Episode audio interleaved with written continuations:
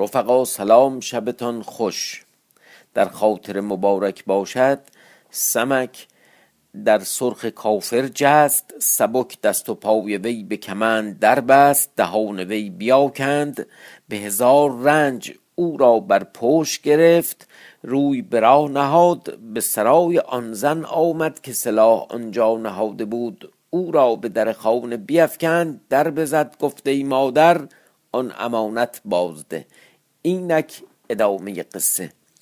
زن به زیر آمد و در بگشاد شخصی دید چند مناره افتاده. گفته ای آزاد مرد این کیست؟ گفته ای مادر سرخ کافر است. زن چون نام سرخ کافر بشنید از جای برآمد. گفت این سرخ کافر که آورد و کدام پهلوان او را چنین بربست؟ سمک گفت من آوردم. گفت تو کیستی که چنین توانستی کردن؟ گفت منم سمک ایار اگر تو سینما بود احتمالا همه کف می زدن چون زن نام سمک شنید از پای در افتاد و گفته جوان مرد در عالم من طلبکار تو هم اکنون چون سرخ کافر را گرفتی بدان که پدر صابر و سملات خمار مرا برادر است. یعنی این میشه امه اونا. و امانتی به من سپرده است. در آن وقت که تو از سرای وی برفتی گفت چون او را ببینی و از احوال او خبر یابی و مقام او بدانی این امانت به وی رسان سمک گفته ای مادر چیست؟ گفت صندوقی ندانم در آن چیست. سمک بخندید و گفته ای زن تو مرا مادری خمار مرا پدر است. نیک آمد. سلیح پوشید سرخ کافر را بسته در آن خانه افکند. گفت او را نگاه دار تا من بروم و برادر زادگان تو را بیاورم تا مرا یاری دهند سرخ کافر را ببرم که من طاقت او ندارم. زن گفت نباید که سرخ کافر برود.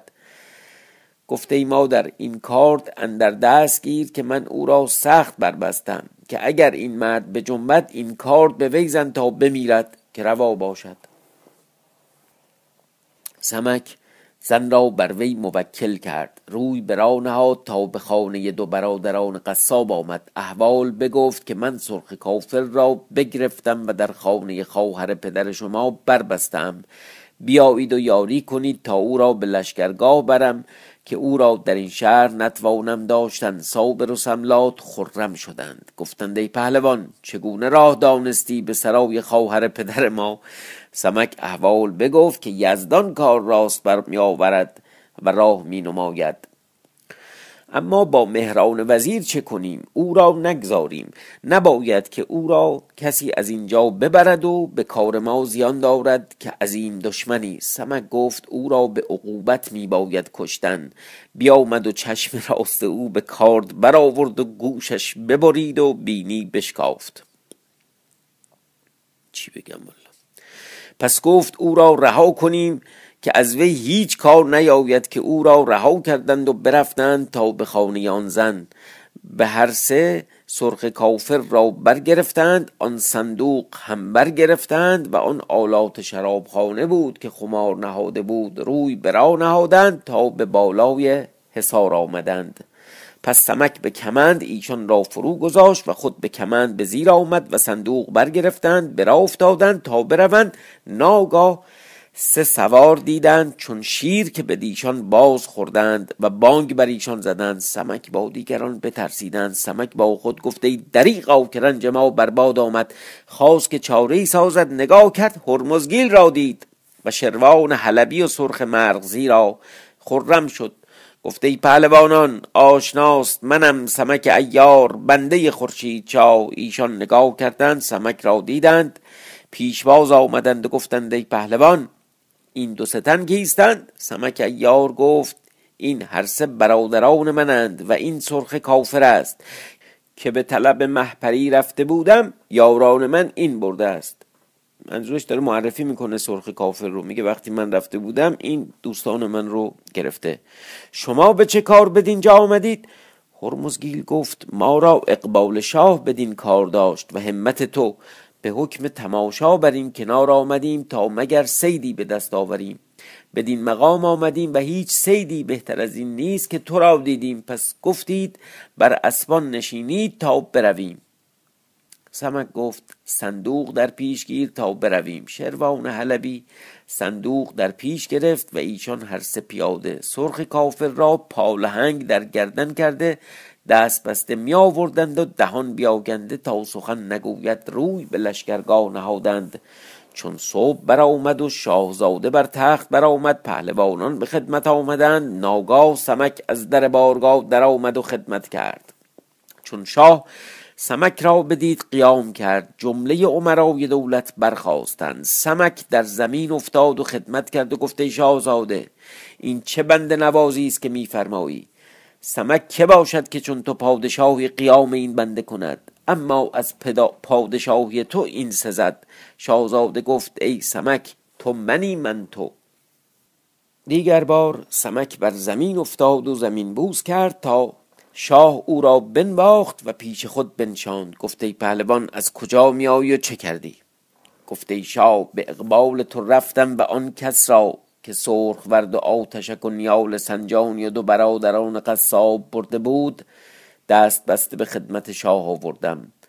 خورشید شاه خرم شد و بر وی آفرین کرد. گفت کجاست؟ هرمزگیل و سرخ مرغزی و شروان حلبی در آمدند سرخ کافر را دست بسته و پالهنگ در گردن در آوردند صابر و سملاد با ایشان خدمت کردند. در سرخ کافر نگاه کرد.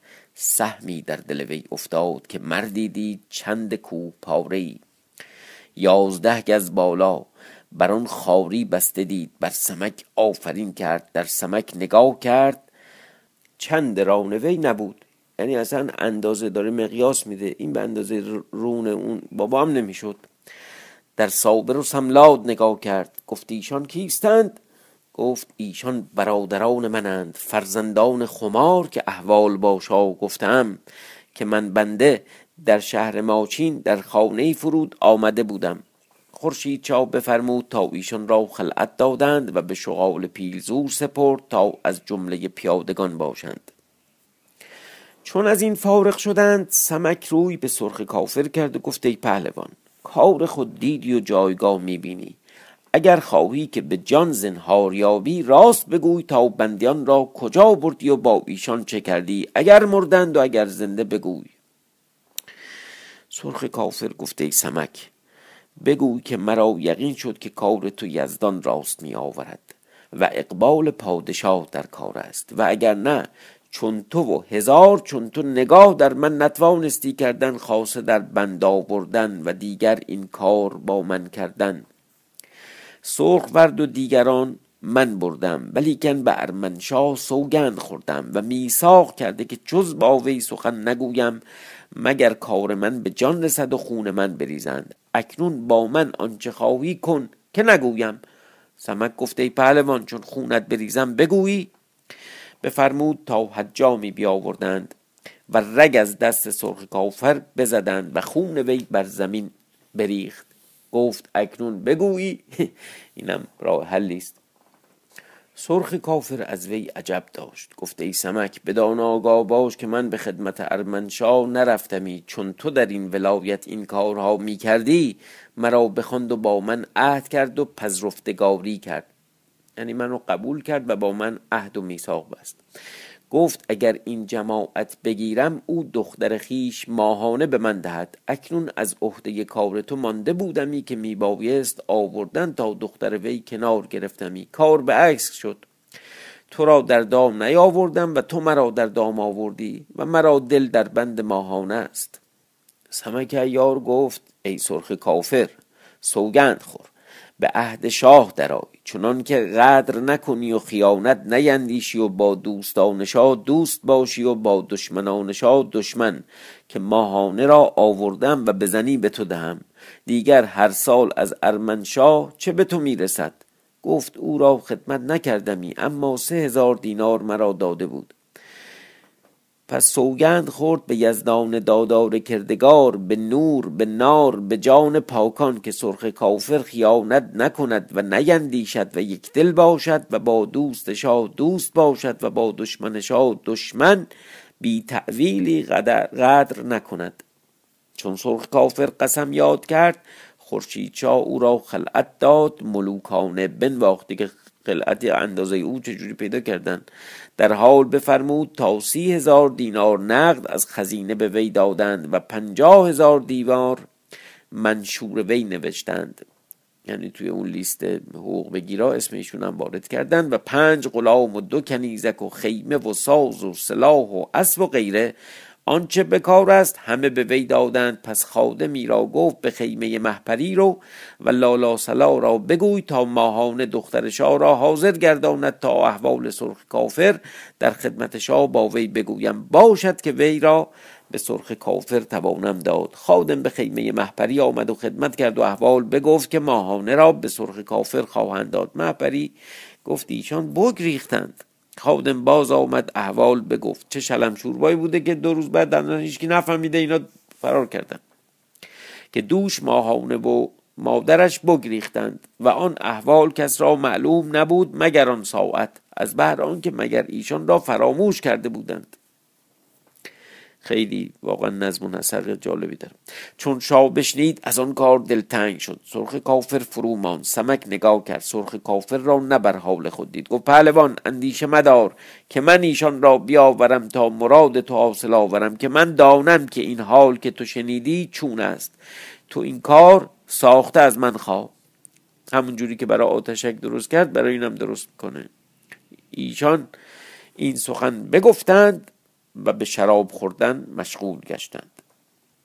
حق تعالی تقدیر کرد که جاسوس خبر به ارمنشاه آورد. گفته ای شاه سمک سرخ کافر را ببرد او را بفریفت و پتاعت خورشید شاه آورد و با ایشان سوگند خورد و او در تو آسی شد.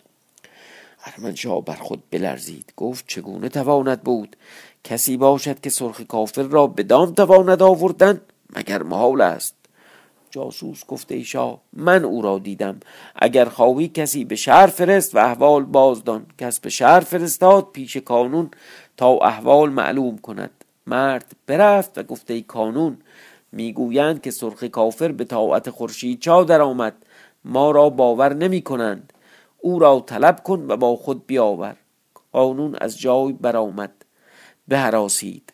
در شهر طلب سرخ کافر کرد. نیافت روی به لشکرگاه. نهاد پیش ارمنشاه آمد خدمت کرد و گفته شاه سرخ کافر در شهر نیست.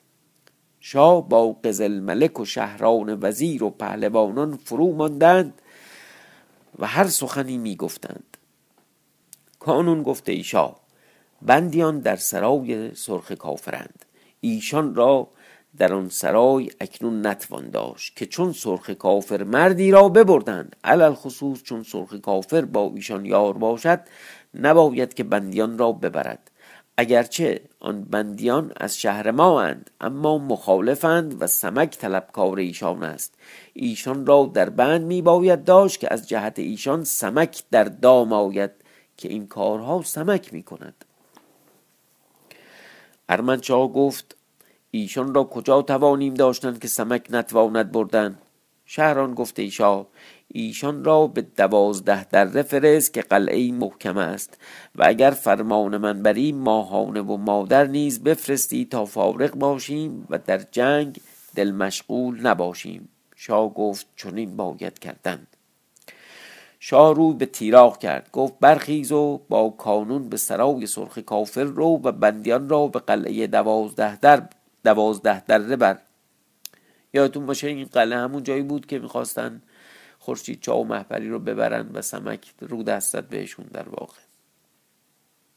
قلعه دوازده دره اگر اشتباه خوندم دوازده در ببخشید. شاه رو به تیراغ کرد گفت برخیز و با کانون به سرای سرخ کافر رو و بندیان را به قلعه دوازده دره بر. شهران گفت مادر و دختر را ترتیب باید کردن که بروند. شاه خادمی به حرم فرستاد و گفت شما را به دوازده دره می باید رفتن ترتیب بسازید. ماهستون گفت با شاه بگویید نشاید ما را به قلعه فرستادن. من در سرای خیش جایی دارم که اگر ده سال پنهان شوم کس نداند. نه تو دانی و نه هیچ کس مگر لالا ریحان که پدر پدر من ساخته است با شاه نمی گفتم. خادم بیامد و با شاه گفت شاه گفت روا باشد در حال بفرمود تا زن و دختر به شهر شدند. کانون و تیراغ بر در شهر آمدند. زن و دختر شاه در آن متموره رفتند و برگ خیش بساختند. متموره میشه همین در واقع نهانخانه زیرزمین مخفیگاه. کانون و تیراق به سرای سرخ کافر شدند و هر پنج تن را بیرون آوردند. تیراق ایشان را در پیش کرد روی به راه نهاد. کانون منزلی با وی بیامد یعنی قدری راه رو. گفت ای پهلوان زنهار بیدار باشید. ایشان را نگاه دارید که دام است. باشد که سمک را بتوانیم گرفتن. تیراق با دویست سوار روی به راه نهاد تا به دوازده در رسید. در میان دوازده در قلعه دید. کوتوال قلعه مردی با سیاست بود جهان دیده. در آن قلعه بیست مرد بود. از بهر که قلعه استوار بود بر مثال خایه مرغ شکل تخم مرغی داشت.